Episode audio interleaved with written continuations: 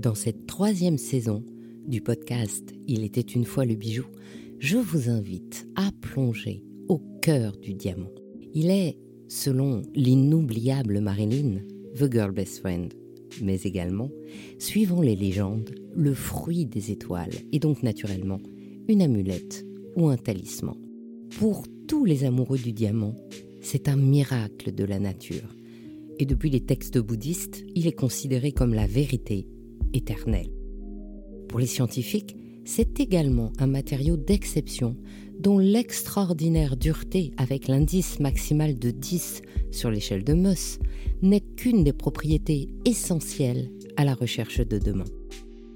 Pour les gémologues, c'est une perpétuelle source d'étonnement, avec ses couleurs et ses feux tout aussi exceptionnels que rarissimes.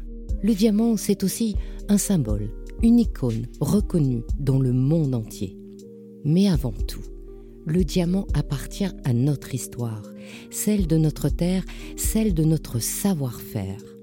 Et justement, François Farge, le professeur au Muséum national d'histoire naturelle, a ressuscité les diamants de Louis XIV, rapportés d'Inde par Jean-Baptiste Tavernier à la cour du roi Soleil. Alors, je lui ai posé cette question toute simple et dont la réponse est pourtant complexe. Pourquoi recréer ces diamants? Je suis Anne Desmarais de Jotan, amoureuse des mots et passionnée du bijou. Êtes-vous prêt à écouter cette belle histoire de bijoux? Commençons. Il était une fois le bijou.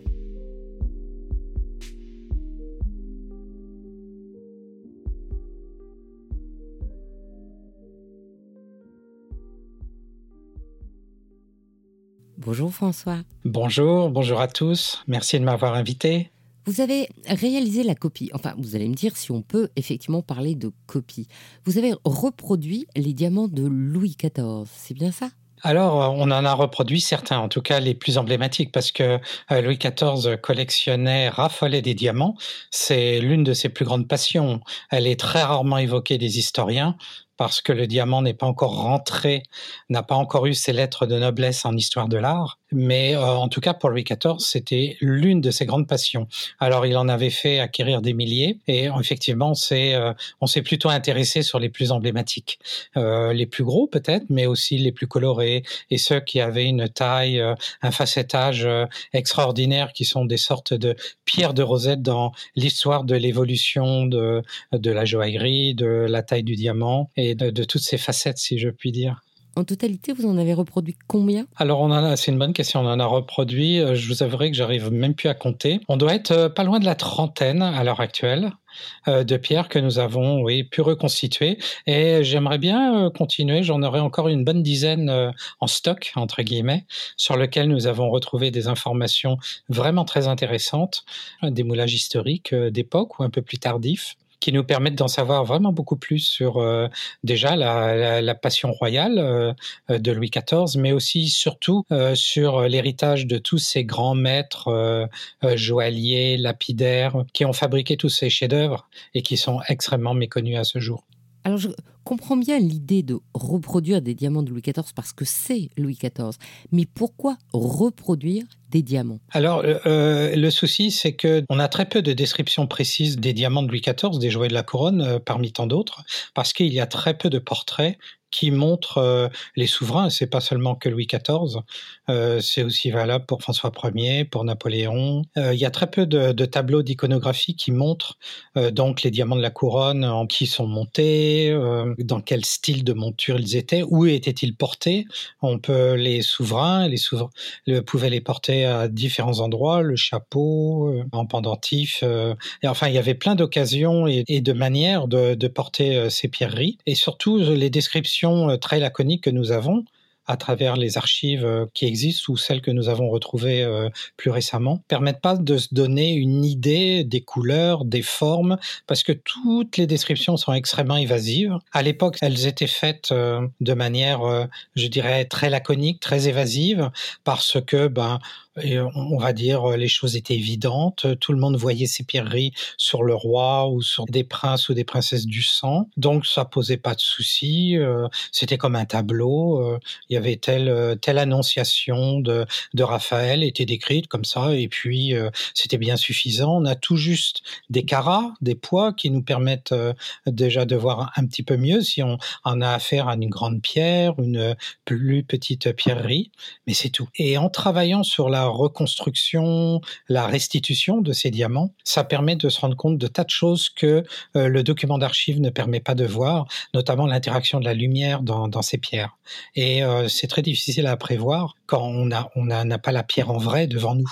Et donc euh, tous ces travaux, bien sûr, c'est Louis XIV, mais c'est aussi, comme je disais aussi tout à l'heure, c'est de comprendre justement ces incroyables inventions qui ont été faites par des artisans, des artistes dont on a perdu les noms, ou alors on n'a même pas les portraits. Euh, c'est des grands inconnus qui ont fait de magnifiques chefs-d'œuvre, et, notamment sur des pierreries royales. Il faut bien voir aussi qu'ils avaient une sorte d'épée Damoclès sur la tête, puisque les, les brutes, euh, les pierres d'origine avaient été achetées par le roi. Les joailliers, les lapidaires, plutôt les diamantaires, devaient les retailler, mais la pierre appartenait au roi. Et il ne pouvait pas se tromper, on peut pas revenir en arrière. Quand on taille un diamant, c'est irréversible et en plus ça coûte extrêmement cher. C'était de loin les, euh, les chapitres de dépenses euh, parmi les plus extraordinaires de la maison du roi tout ce qui concerne les pierreries. On parle de centaines de milliers de livres. S'il fallait traduire ça en euros actuels, c'est extrêmement compliqué, c'est même euh, très euh, dangereux. Mais euh, là, on parle annuellement de dizaines de millions d'euros, mais sur des budgets qui dépassent à peine le milliard. Donc, vous voyez que c'est déjà une proportion euh, déjà très importante de, de dépenses, euh, euh, notamment de, de, la cour du roi, pour ces pierres. Donc le diamantaire, lui, effectivement, avait cette sorte, comme je disais tout à l'heure, d'épée de Damoclès, qui faisait qu'il devait bien maîtriser ses gestes. Et lorsque l'on reproduit des facettages classiques, la chose est assez évidente parce qu'on aura pu s'entraîner sur des pierres plus petites. Mais lorsqu'on invente des nouveaux facettages, là, on est vraiment dans l'innovation, dans la, nouveauté, dans une expertise que très peu de gens euh, maîtrisent. Donc voilà, il y a tous ces aspects-là euh, qui sont très importants. Et, la visualisation de la pierre reconstituée, déjà sur ordinateur pour démarrer, puis après en, en, vrai avec des pierres de synthèse, ben, permet de se rendre compte de tas de choses qu'on ne saura pas voir euh, à travers des archives.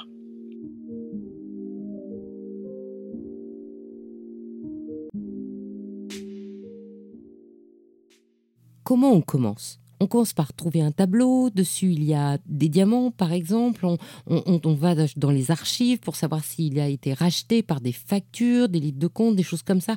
Comment on fait concrètement? Alors concrètement, on a été bloqué très longtemps parce qu'on n'avait justement pas de tableau. Une règle des souverains, d'une façon générale, en France ou ailleurs, euh, de la Renaissance, avant ou après, n'était de surtout pas de se faire euh, peindre avec les jouets de la couronne, parce que les jouets de la couronne euh, servaient aussi potentiellement, bien qu'ils étaient aliénables depuis François Ier, depuis 1530, ils servaient quand même de fond en cas de souci. C'est ainsi que Henri III les a dispersés malheureusement pour pouvoir financer entre autres les guerres de religion dans les années 1580-1590. Alors il était de coutume de jamais les peindre, de jamais peindre les souverains avec les joyaux de la couronne parce que euh, euh, ils auraient laissé une trace trop indélébile de leur présence, surtout après qu'ils aient été euh, mis en gage et non désengagés, c'est-à-dire donc perdus pour le trésor national.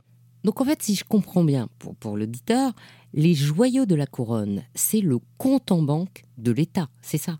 Et donc il ne fallait pas qu'on montre à combien se montait le compte en banque de l'État. Alors disons que c'était, euh, je dirais plutôt une sorte de gage auprès des banquiers dans un premier temps, qui servait de gage pour faire des emprunts. Et si euh, les emprunts n'étaient pas remboursés, eh ben la pierre était gardée par euh, le metteur en gage et la pierre n'était pas restituée. C'est vraiment ce qui est arrivé sous Henri III. Et puis quelques autres. Hein, le Grand Censier a été mis en gage sous le consulat et n'a jamais été récupéré avant 1976, c'est-à-dire extrêmement récemment.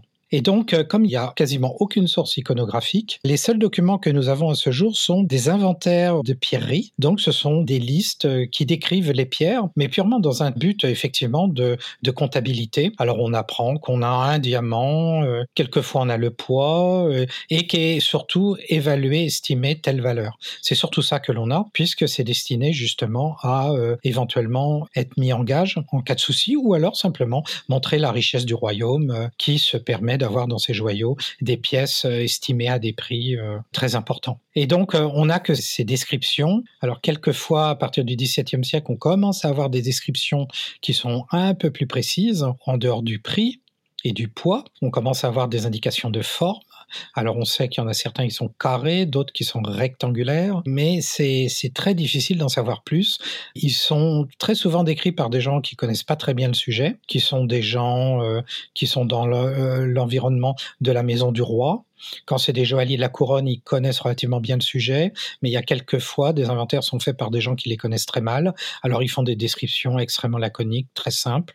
Encore une fois, le but du jeu était surtout de dire qu'il y avait un certain nombre de pierreries dont le montant global euh, pouvait atteindre telle et telle valeur. Et donc, euh, c'est très frustrant pour nous de nos jours parce que euh, on soupçonne qu'il y avait des pierres euh, très extraordinaires, mais on sait quasiment rien à leur sujet d'un point de vue histoire, puisque c'est vraiment l'histoire de l'art qui nous intéresse vraiment au premier chef. Voilà, la première étape a été de compiler tous ces inventaires parce qu'en fait, compte, il y en a un grand nombre, et puis de les recouper entre eux pour arriver à suivre une pierre parce que même à l'époque, les pierres n'avaient pas de nom, elles étaient pas, n'avaient pas forcément ce qu'on appelle de nos jours une tracéologie euh, bien évidente, c'est-à-dire qu'on avait un diamant de 20 carats et puis voilà. Euh, alors un jour, il servait euh, à telle chose, le lendemain, il allait servir à tel autre événement et puis c'était très extrêmement difficile de savoir à quoi la pierre pouvait réellement servir au sein des fastes de cours, au sein des visites de différents ambassadeurs. Voilà, il y a très très peu de choses. On considère vraiment que ce sont des choses extrêmement importantes, mais comme les inventaires, les pierreries étaient bien connus à l'époque, ils n'ont pas eu le besoin d'en dire plus. Et malheureusement, euh, de nos jours, comme nous avons perdu la mémoire visuelle de ces pierres, euh, c'est très difficile de nos jours de, de s'y retrouver.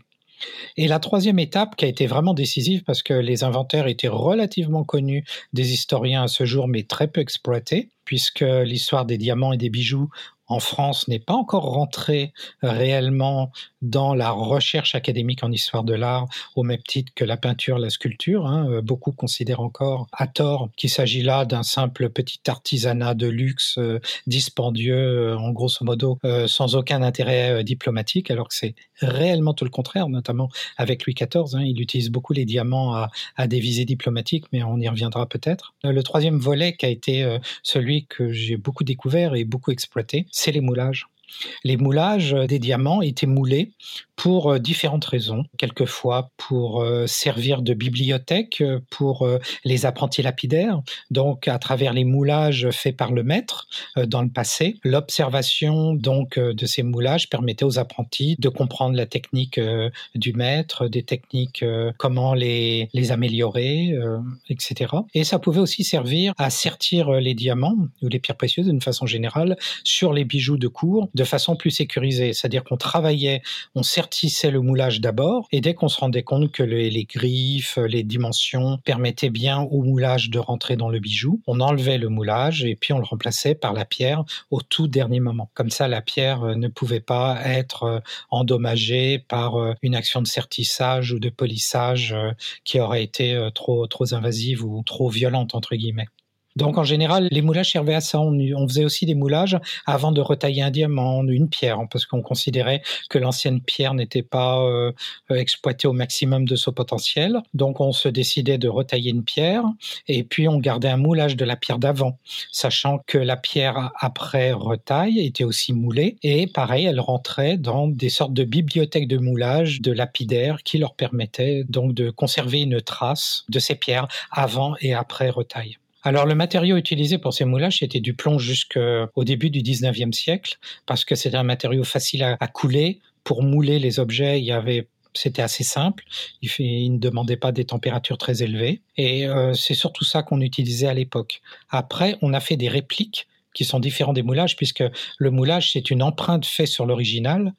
L'original est ensuite enlevé et dans le creux libéré par l'original, on coule du plomb fondu. Donc là, on est vraiment dans la technique du moulage. La réplique, elle, c'est une copie qui est basée sur la mesure des angles, des dimensions de la pierre, et donc à partir d'un morceau brut euh, de verre ou d'autre chose, on recrée une réplique. Très souvent à partir de, euh, du moulage, puisque c'est plus facile de prendre des mesures sur un moulage que sur l'original, parce que ça évite d'endommager l'original. On parle toujours de pierres euh, d'une immense valeur, alors il suffit pas de les égriser, il faut vraiment les manipuler avec beaucoup de soin.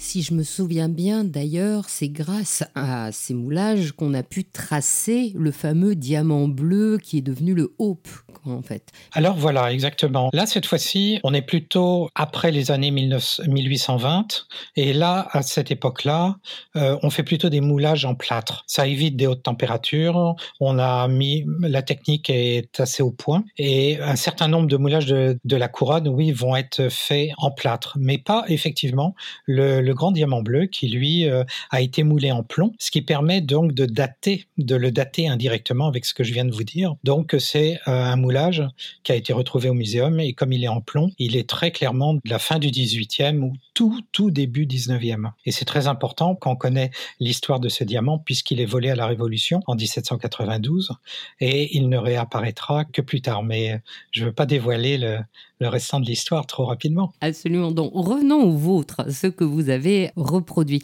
J'ai bien compris, vous les avez pas choisis en fonction de leur beauté ou autre, puisqu'il n'y avait pas de représentation. Vous avez travaillé sur ce que vous trouviez dans les bibliothèques et dans les moules. C'est ça?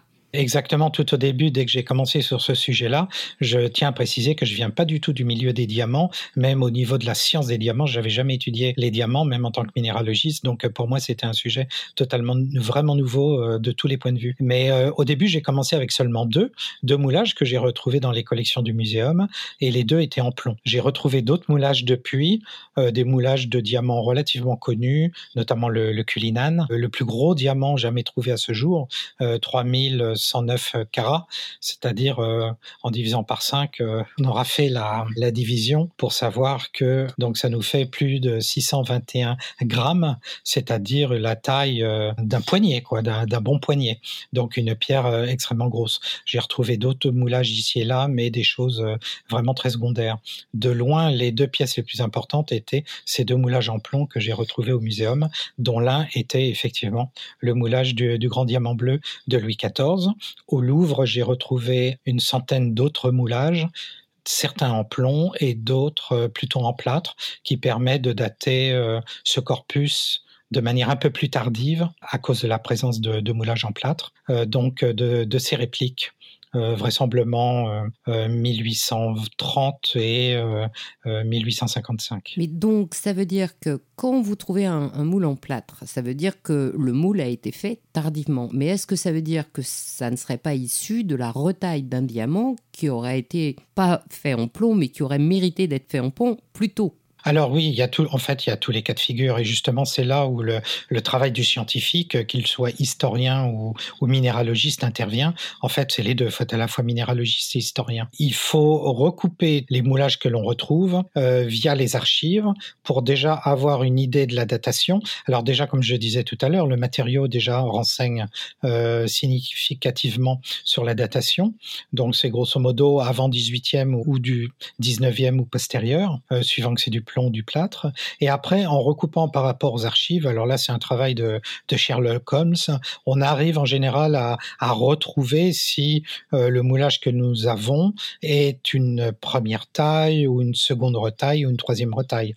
Par exemple, j'ai retrouvé euh, un grand diamant de Louis XIV, euh, euh, le grand diamant de la maison de Guise, que j'ai retrouvé au musée du Louvre, alors que l'original n'existe plus, puisque malheureusement l'État français l'a vendu en, en 1877. Mais ce diamant-là, en étudiant sa forme, son poids, parce que je vais y revenir, parce que malheureusement le poids, il n'est pas de diamant, il est c'est du poids de plâtre, mais on a une manière d'estimer le poids de diamant correspondant.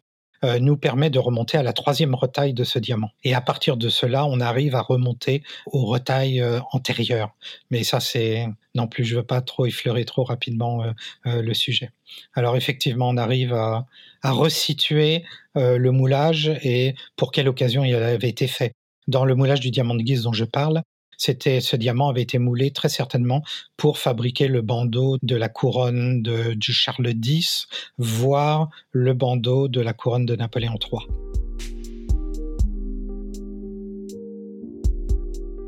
Par rapport à ce travail, est-ce que vous avez du coup des... Parce qu'on a une indication sur l'objet qui a été un peu taillé et tout, et est-ce qu'on sait d'où ils viennent Parce qu'effectivement, les diamants de Louis XIV, ils venaient d'Inde.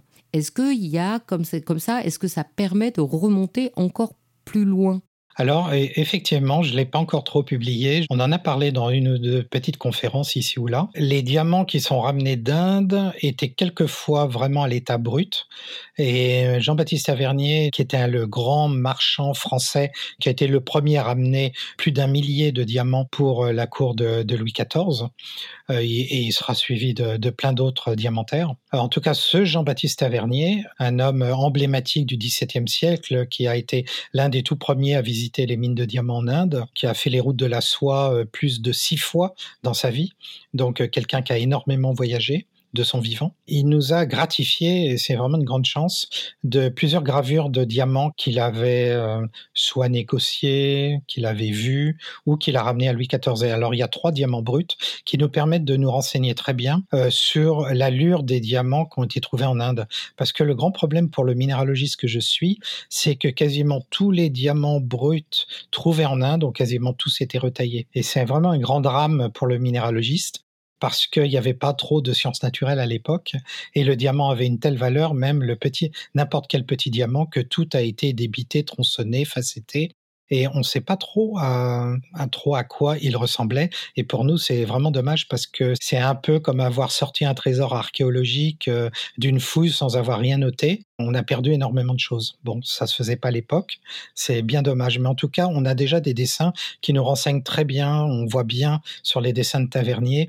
Le minéralogiste actuel sait très bien interpréter les dessins, même s'ils sont un peu approximatifs euh, du XVIIe siècle. On voit très bien des formes cristallines ou d'autres qui manquent, qui nous renseignent très bien sur les conditions de formation des diamants dans les gisements indiens mais la très grande majorité des diamants indiens sont euh, repolis parce que le but du jeu, euh, et notamment c'est fait à la mine, et ça c'est Jean-Baptiste Saverny qui nous le dit lui-même, parce que euh, très souvent les diamants ont une écorce c'était le mot qu'on utilisait à l'époque. Alors, faut pas l'entendre au sens de écorce d'arbre à proprement parler. C'est-à-dire que les diamants étaient entourés d'une petite couche, en général verdâtre, et ça, on le connaît très bien, nos minéralogistes, on l'a vu dans tas d'autres gisements qui sont dus à des dégâts d'irradiation euh, en périphérie du diamant qui cachent euh, la véritable couleur de la pierre à l'intérieur. Alors, il y a une technique euh, très simple qui était de, de faire des fenêtres, c'est-à-dire de polir quelques facettes au plus près du brut, de façon à s'affranchir de cette croûte, de cette enveloppe verdâtre,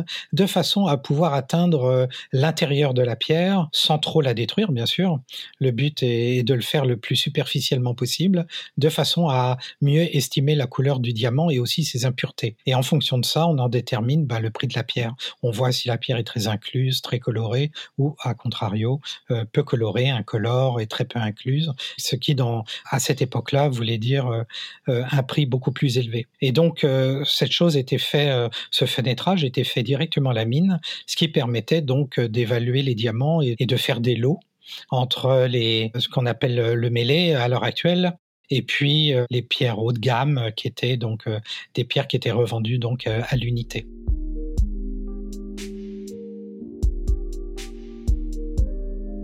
De tous ces diamants que vous avez reconstitués, vous en avez reconstitué une vingtaine, vous m'avez dit.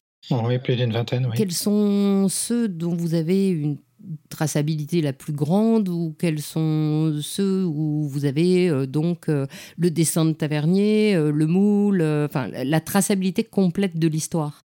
Alors, traçabilité complète, euh, c'est difficile. Il n'y en a aucun qui l'a, la traçabilité, mais par exemple, le grand diamant bleu, effectivement, de Tavernier, vendu à Louis XIV, et celui, on a beaucoup de choses. C'est beaucoup de chance parce que c'était euh, certainement le plus magnifique diamant de Louis XIV qu'il ait pu acquérir, bien qu'à cette époque, les diamants bleus n'étaient pas très en estime.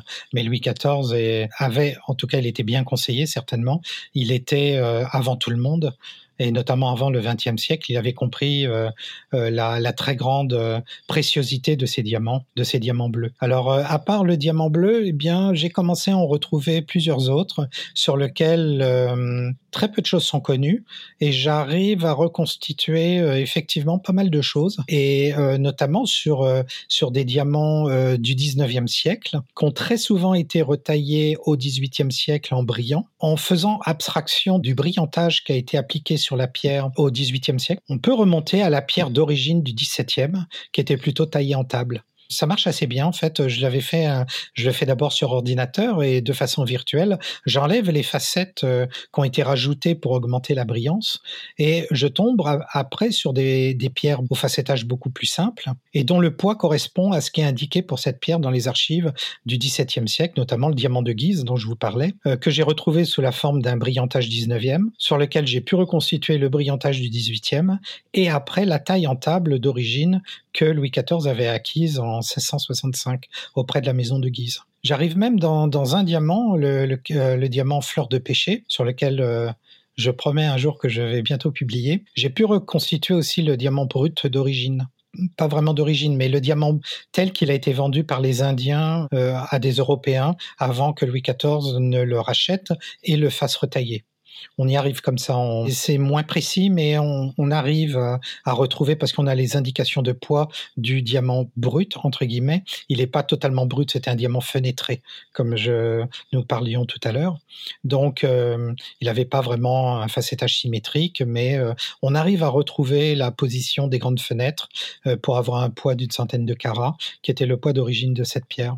Et dans certains autres cas, alors là c'est un peu plus difficile, mais je l'ai fait dans le cas du diamant bleu, on a des logiciels, nous minéralogistes, qui permettent de savoir si les facettes que l'on observe sur les diamants indiens que l'on dit toujours facetté au plus proche du naturel, de façon à perdre un minimum de pierre, puisque le but du jeu de ces fenêtrages, c'est bien sûr de perdre un minimum de masse du diamant, et surtout de voir son intérieur et de mieux estimer ses, ses propriétés gémologiques. Donc beaucoup de gens disent qu'effectivement, ils ont été facettés au plus proche de l'échantillon naturel. Donc on a envie de penser que les facettes sont des variantes euh, améliorées euh, les facettes qui ont été euh, récupérées, je veux dire, euh, par les, commerçants à la mine, sont des facettes améliorées de facettes naturelles, qui étaient peut-être pas aussi transparentes.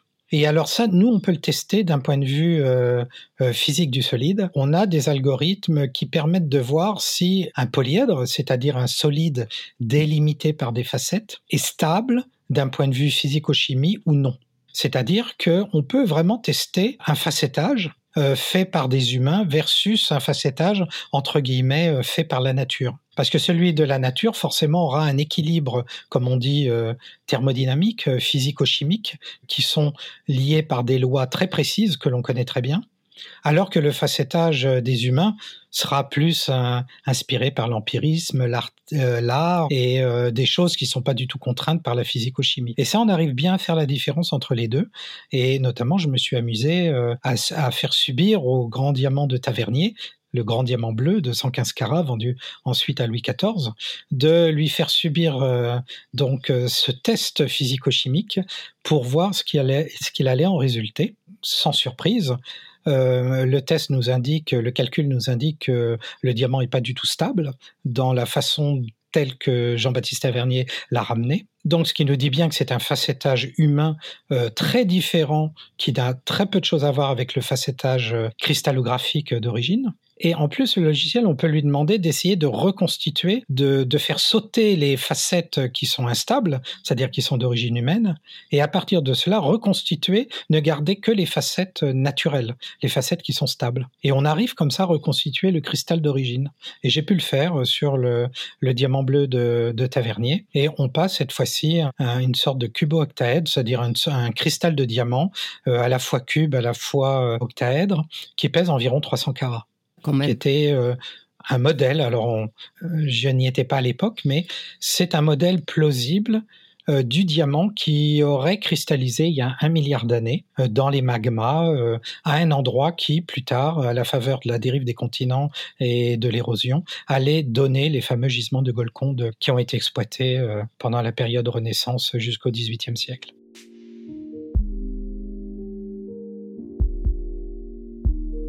Et maintenant que vous avez euh, reconstitué ces, diamants, qu'est-ce que vous en faites? Déjà, vous nous avez expliqué la technique, mais vous n'êtes pas tout seul pour euh, faire ça. Combien il y a de personnes que ça occupe hein? alors, euh, pour les reconstitutions sur ordinateur, c'est essentiellement moi, parce que, comme je vous disais, c'est pas un sujet qui est très prisé par les historiens, pas du tout même. Je peux même vous dire que euh, j'ai essayé d'avoir des étudiants en thèse sur le sujet, j'en ai pas trouvé, alors que euh, j'ai eu beaucoup d'étudiants en thèse par ailleurs sur plein d'autres sujets. Non, non, je suis le seul à faire ça à l'heure actuelle. J'espère qu'un jour d'autres le feront. Le problème, c'est que le gisement de, de moulage ancien, il y en a, il n'y en a pas tant que ça, malheureusement. J'aurais aimé qu'il y en ait beaucoup plus, mais déjà, au-delà des deux que j'ai retrouvés au muséum, il y a cette centaine de moulages retrouvés au Louvre et avec euh, Anne Dion, euh, conservateur en chef au département des objets d'art. Nous les avons sortis de leur torpeur parce que pour les historiens, il s'agissait de moulages en plate, donc des choses sans intérêt, sans valeur. Et avec Anne, ben, on, a, on a vu tout le potentiel que pouvaient avoir ces moulages, puisque les originaux ont malheureusement disparu. Non, donc c'est essentiellement moi. Donc, j'utilise des tas de, techniques, euh, j'ai pas trop encore évoqué, de la physique quantique, du scanner, qui nous permettent de remonter au facettage parce que les moulages ont beaucoup de défauts.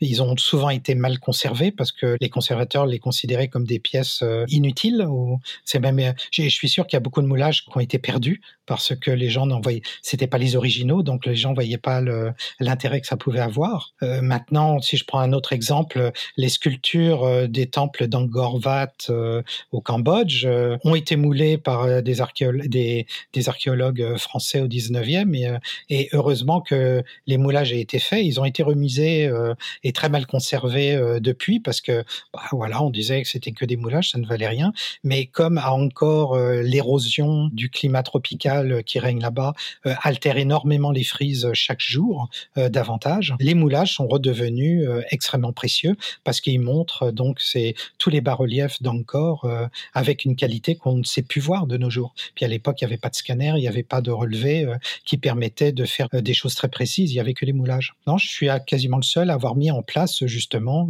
ces techniques qui permettent, donc à partir d'un moulage très mal conservé, très défectueux, euh, de reconstituer le facettage, ce qui est vraiment pas évident parce que euh, ça se fait pas en deux secondes. Hein. Il y a des manques de pierres, euh, il y a des facettes qui ont tellement été effacées avec le temps que c'est très difficile de les retrouver. Il y a des fois, j'y passe des mois et des mois. Je fais beaucoup de tests qui n'amènent à rien et faut revenir en arrière, faut revenir au départ et recommencer un nouveau traitement qui permet donc dans ce fouillis de micro-facettes que nous donne le scanner euh, d'en déterminer les surfaces euh, significatives qui correspondent aux vraies facettes. Et donc vous êtes le seul en, France et à l'étranger, est-ce que ça s'est déjà fait? Non, non, je, je, enfin pas à ma connaissance. Je suis le seul à, à faire ce travail sur les, les moulages euh, d'origine. Par contre, euh, après, il y a, y a, une autre étape qui est l'étape de visualisation sur ordinateur à partir du, du, modèle tridimensionnel qui a été recréé, donc euh, le facettage recréé sur ordinateur. Donc là, on est un peu plus nombreux à le faire. Il y a des très bons logiciels comme Diamcalc qui permettent donc de visualiser le résultat sur ordinateur. Et déjà, ça permet de voir beaucoup de choses, comme si qu'on avait la pierre devant soi. Et puis euh, là, on est plus d'une dizaine à savoir faire ce genre de choses. Euh, je dirais pour des diamants anciens. Hein. Après, euh, il y a tous les grands commerçants de diamants utilisent ces logiciels-là, tous les grands tailleurs de diamants utilisent ces logiciels-là tous les jours. Mais eux, ils l'utilisent plus de manière à prévoir la taille d'un diamant, c'est-à-dire ils se projettent dans l'avenir. C'est-à-dire ils ont un brut, ils le scannent et puis ils essaient, ils le taillent de façon virtuelle sur l'ordinateur, ils essayent de voir le résultat euh, sur ordinateur s'il est bon. S'il est bon, bon, on y va, on passe à la retaille. Euh, moi, j'utilise dans l'autre sens, c'est pour euh, faire un bond en arrière, c'est pour revenir à des facettages passés. Donc ça, j'ai d'ailleurs détourné le logiciel. Il n'était pas du tout fait pour ça à l'origine. Il était vraiment fait pour faire un bond dans l'avenir, mais moi, je l'ai utilisé dans l'autre sens. Et après, des gens qui font des répliques de diamants, c'est-à-dire cette fois-ci, ben, maintenant qu'on a les plans du diamant, la position exacte des facettes, leurs angles dans, dans toutes les directions de l'espace, donc là, après, ce sont des lapidaires qui prennent le relais. Je suis bien incapable de tailler une pierre. Je trouve ça fabuleux d'ailleurs, mais j'en suis bien incapable. Je laisse faire ça aux gens euh, qui ont des doigts d'or. Et alors là, il y en a un certain nombre qui sont spécialisés dans les pierres anciennes, parce que on peut pas confier ce travail à n'importe quel lapidaire, parce que beaucoup de, lapidaires euh, n'ont pas forcément une bonne connaissance des tailles anciennes et ils vont avoir un, peu tendance à appliquer des réflexes modernes, contemporains, à des facettages anciens. Euh, j'ai déjà eu le cas de figure où euh, un petit jeune euh, avait arrangé le facettage que je lui avais proposé parce que ben, il le trouvait pas dans les codes de l'enseignement actuel de la taille des diamants. Et alors je lui dis, ben, bien sûr que ça correspond pas parce que on, veut faire vraiment des beaux diamants à l'ancienne et pas des diamants stéréotypés à la mode actuelle. Parce qu'en ce moment, les facettages sont extrêmement stéréotypés, notamment ceux qu'on voit en joaillerie. Il n'y a pas beaucoup de créativité. Et il y avait beaucoup plus de créativité dans le passé euh, sur la taille des diamants. Et euh, donc, euh, j'essaye de leur dire non, non, vous laissez pas faire. Euh, on vous a dit des choses très intéressantes sur les diamants les plus brillants qui sont taillés à 51, 57 facettes ou des choses comme ça. Mais en fin de compte, c'est pas forcément vrai. Il y a d'autres tailles qui sont tout aussi intéressantes, mais qui demandent beaucoup plus de temps à réaliser.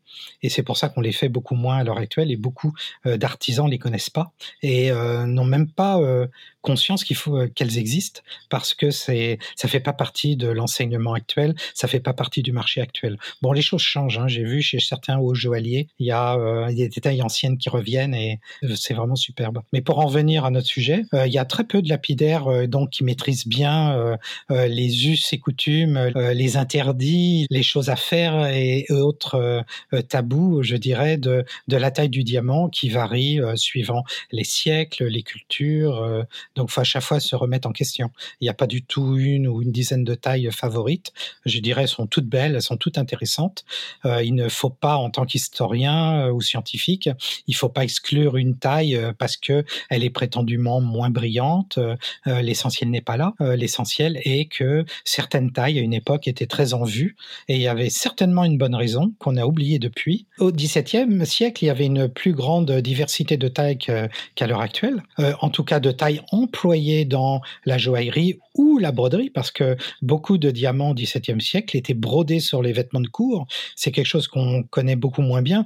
De nos jours, la haute couture utilise en broderie euh, des strass, mais pas des, vrais diamants. Donc euh, ça change tout. Mais à l'origine, au XVIIe siècle, euh, donc on, utilisait les diamants pour soit comme pierre isolée, soit comme pierre montée en bijoux, soit comme pierre montée en broderie et que sais-je. Il y avait beaucoup d'emplois en fonction de, des besoins. Et donc ces emplois contrôlaient ou impliquaient des tailles de diamants très spécifiques dont on n'a plus forcément connaissance de nos jours, puisqu'on n'a plus forcément ces emplois. Euh, notamment les tailles en rose de Hollande sont très adaptées euh, pour les broderies. Euh, elles sont moins adaptées pour les bijoux, mais pour les broderies. Et c'était tout aussi important au XVIIe siècle que la joaillerie. Donc il y, a, il y a toute cette grande diversité de tailles et on travaille donc, cette grande diversité de tailles doit être connue des, des, lapidaires et diamantaires avec qui nous travaillons.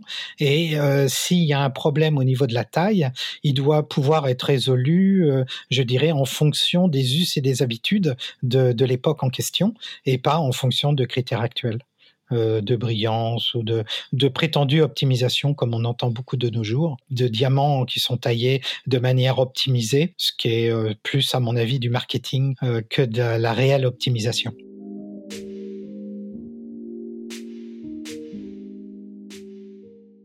Et maintenant que ces diamants sont reproduits, on en fait quoi? Et bien surtout, on les montre au public parce que quand on fait de la recherche scientifique, le plus important, c'est de communiquer ces résultats. Alors déjà, on, déjà, on les publie dans un premier temps, ce qui permet à des, à des historiens, à des, à des amateurs, à d'autres minéralogistes de savoir que ce travail se fait, parce que faire un travail dans son coin et rien publier, ça ne sert à rien. Donc on, le publie. Déjà, ça permet de savoir si notre travail est validé par nos pairs. C'est très important, nous, de publier dans des revues scientifiques avec ce qu'on appelle un comité de lecture, c'est-à-dire des gens qui valident ou invalide euh, donc notre travail pour être sûr que bien il y a un minimum de qualité. On peut pas publier ce qu'on veut. Voilà, on aimerait bien, mais non, il faut passer par ces comités de lecture. Il y a des fois, c'est très castrateur parce que ils nous ils nous enlèvent des choses qu'on aurait aimé pouvoir dire, mais effectivement, on doit pouvoir prouver ce qu'on dit. On doit pouvoir toujours justifier avec des références et de vraies références. Hein. On, ne peut pas justifier notre travail avec des références dans des journaux grand public. Il faut que ça soit toujours des références dans d'autres revues avec comité de lecture. Alors c'est un peu pénible, mais on, y arrive, c'est le jeu. Et quand on a passé cette phase-là, après on peut communiquer avec le grand public. On peut donc faire des expositions comme l'exposition Pierre Précieuse, qui entre guillemets a lieu en ce moment parce que bien qu'elle est fermée à cause de la Covid, mais ça nous permet de donc d'exposer, de montrer aux gens qu'est-ce que c'est qu'un diamant au XVIIe siècle.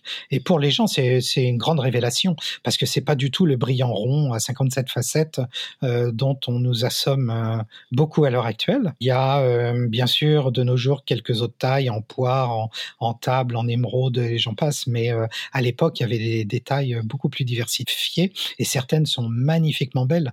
Alors elles ont des noms un peu difficiles à dire parce que le, les choses n'étaient pas codifiées à l'époque. Ce serait difficile de les décrire ici.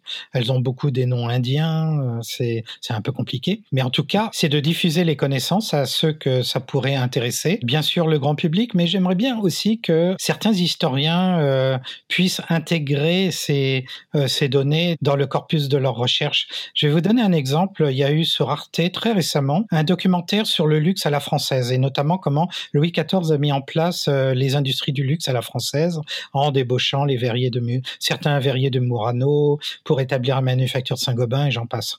En fin de compte, ils ont parlé de tout sauf du luxe le plus luxueux qui existait à, cette époque, c'est-à-dire les pierreries. Ils ont parlé un peu de broderie avec le développement de la soie, les canuts de Lyon et j'en passe, mais la joaillerie parisienne s'est développée sous Louis XIV. C'est là où on a commencé, euh, notamment sous l'emprise de François Lescaut et après de, Jean Pitan, à créer des, des, bijoux encore plus somptueux avec des pavages de petits diamants autour de plus grands diamants. On n'est plus dans la pierre majeure plus ou moins isolée sur un montage métal on commence à avoir de réelles compositions beaucoup plus complexes. On n'est pas encore dans la, haute joaillerie, ça, ça sera le 18e siècle avec Jacquemin et la toison d'or de Louis XV, mais on commence à avoir euh, des bijoux très conséquents, une bonne centaine de, diamants, des petits, des grands. On commence à réellement faire vraiment des compositions, des sortes de bouquets euh, de pierreries. Donc ce documentaire n'en parle pas du tout. Et alors moi, mon but, euh, ça serait que ça devienne une sorte de réflexe en France que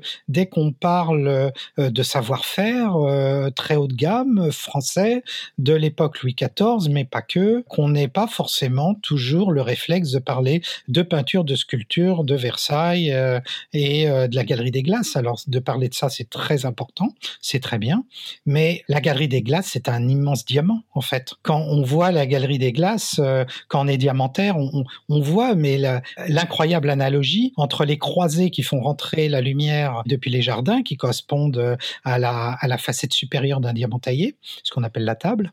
Et puis euh, les glaces qui sont mises euh, du côté intérieur vers les appartements du roi, qui constituent le facettage d'un diamant à l'arrière et qui renvoient la lumière et qui font un, un jeu de lumière qu'on retrouve donc dans la galerie des glaces à Versailles. Et puis, mais qui sont complètement inspirés du, du trajet de la lumière dans un diamant. Et puis on imagine, nous on a fait des tests, de recréer certains fastes de cours avec des répliques de diamants. À Versailles même, on les a fait le soir à la lumière des bougies, des chandelles. Et là, on, se rend compte que c'est euh, c'est juste prodigieux. On n'a jamais vu ça des temps modernes. On n'est pas dans des lumières très blanches et très dures comme on connaît de nos jours. On est sur des choses beaucoup plus euh, douces, euh, beaucoup plus subtiles. Et le, on, a fait des essais avec des broderies. alors pas sur des mannequins. C'était des broderies à plat sur lesquelles on a mis des répliques de diamants d'assez grande taille et on faisait jouer ça à la lumière euh, des éclairages, euh, bougies en, en, cire d'abeille, hein, comme euh, il se faisait à l'époque pour le service du roi. Et c'est juste magnifique. Enfin, on voit les choses, on voit les fastes de cour d'une manière totalement différente. Donc c'est un document historique super important.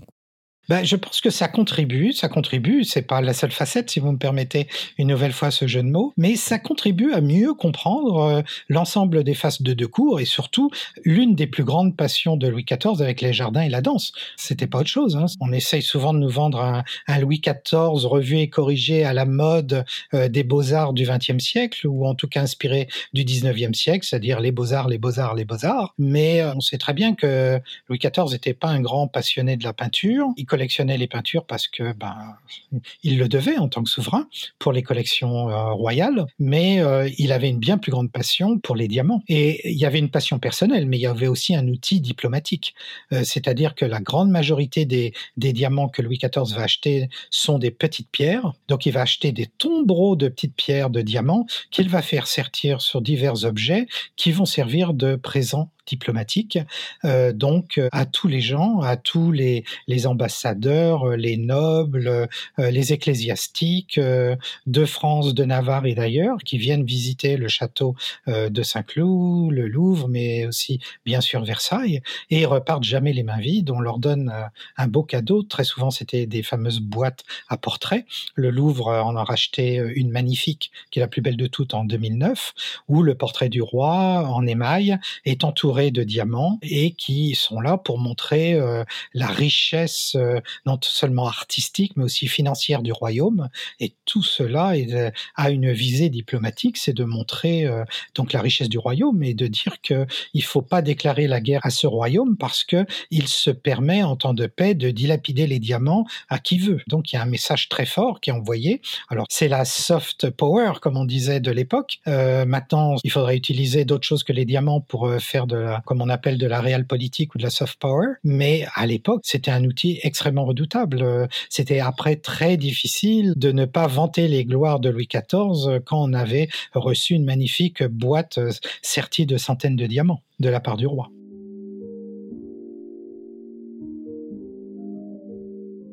Eh bien, écoutez, je vous remercie beaucoup. Nous avons bien compris, reproduire des diamants permet de reconstituer l'histoire de la France, de reconstituer l'histoire de la richesse de la France, l'histoire aussi des métiers, des lapidaires, des sertisseurs. Et donc, euh, qu'est-ce qu'on vous souhaite maintenant de pouvoir en reproduire encore beaucoup? Eh bien, oui, j'aimerais bien trouver euh, plus facilement du mécénat pour nous aider à faire euh, donc ces retailles, parce que tout ça, euh, les, les, recherches en archives, les recherches scientifiques coûtent pas trop trop cher, c'est mon travail. Mais par contre, les faire refaire au niveau des lapidaires, là, il faut quelques financements. C'est pas très cher, mais de nos jours, c'est c'est vraiment très difficile dans la recherche fondamentale de trouver ce genre de financement. Et donc, vous aviez eu l'aide de l'école des arts joailliers pour les premiers? Alors voilà, nous avions eu ce magnifique euh, legs de l'école des arts joailliers qui donne une magnifique facette sur ce qu'on a pu faire. Nous avions eu le legs de la Fondation Total qui nous ont permis de recréer les 18 diamants de Mazarin, qui sont les, vraiment les propres premiers diamants que Louis XIV va récupérer après la mort du cardinal en 1661. Mais après, il y en a plein d'autres en réserve qu'on aimerait euh, reproduire parce que ce sont ni plus ni moins que les tout premiers brillants de l'histoire. Il y a le grand diamant bleu, mais il y a aussi la première marquise que l'on connaît de l'histoire. Je l'ai retrouvé, j'ai son facettage euh, et, et tas d'autres qui sont absolument magnifiques. La première poire taillée en brillant de 1683, je l'ai retrouvée aussi. C'est une pierre magnifique et avec des détails de facettage qu'on a perdus et qui sont extrêmement intelligents pour l'époque. Déjà, dans les années 1680, ils avaient presque déjà tout compris du diamant et de la taille en brillant du diamant. Écoutez, je vous remercie beaucoup, François Farge, et donc euh, je vous souhaite beaucoup de mécénat et beaucoup d'étudiants. Oui, absolument. Merci, Pidé. Merci beaucoup. Merci beaucoup.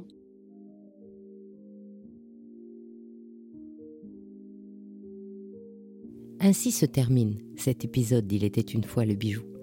Comme vous le savez, je donne une voix au bijou chaque dimanche en alternance sur un de mes trois podcasts. Lors du prochain épisode, le 14 février, de cette thématique sur le diamant forever, je vous propose d'écouter Alix Jiquel, qui crée des diamants dans son laboratoire en Ile-de-France appelé Diam Concept. Le 21 février, je vous donne rendez-vous sur Brillante et la joaillère, actrice, ex-J'aime Bones Girl, Caterina Murino, nous parlera de sa passion des bijoux sardes et aussi des diamants. Mais avant cela, c'est sur le podcast Le bijou comme un bisou que je vous retrouverai la semaine prochaine, le 7 février, pour parler des lions de la Sérénissime, symbole de Venise qui ont inspiré la nouvelle collection de Chanel, avec des diamants bien sûr. Pour ne manquer aucun de nos rendez-vous du dimanche autour du bijou, abonnez-vous à chacun de ces trois podcasts sur votre plateforme d'écoute préférée ou sur YouTube. Et encouragez-moi en mettant des commentaires. C'est ce qui permet de référencer les podcasts. Si vous êtes sur Apple Podcasts, mettez plein d'étoiles et surtout, partagez sans modération. Vos encouragements brilleront pour moi comme des joyaux. À dimanche pour votre prochaine histoire de bijoux.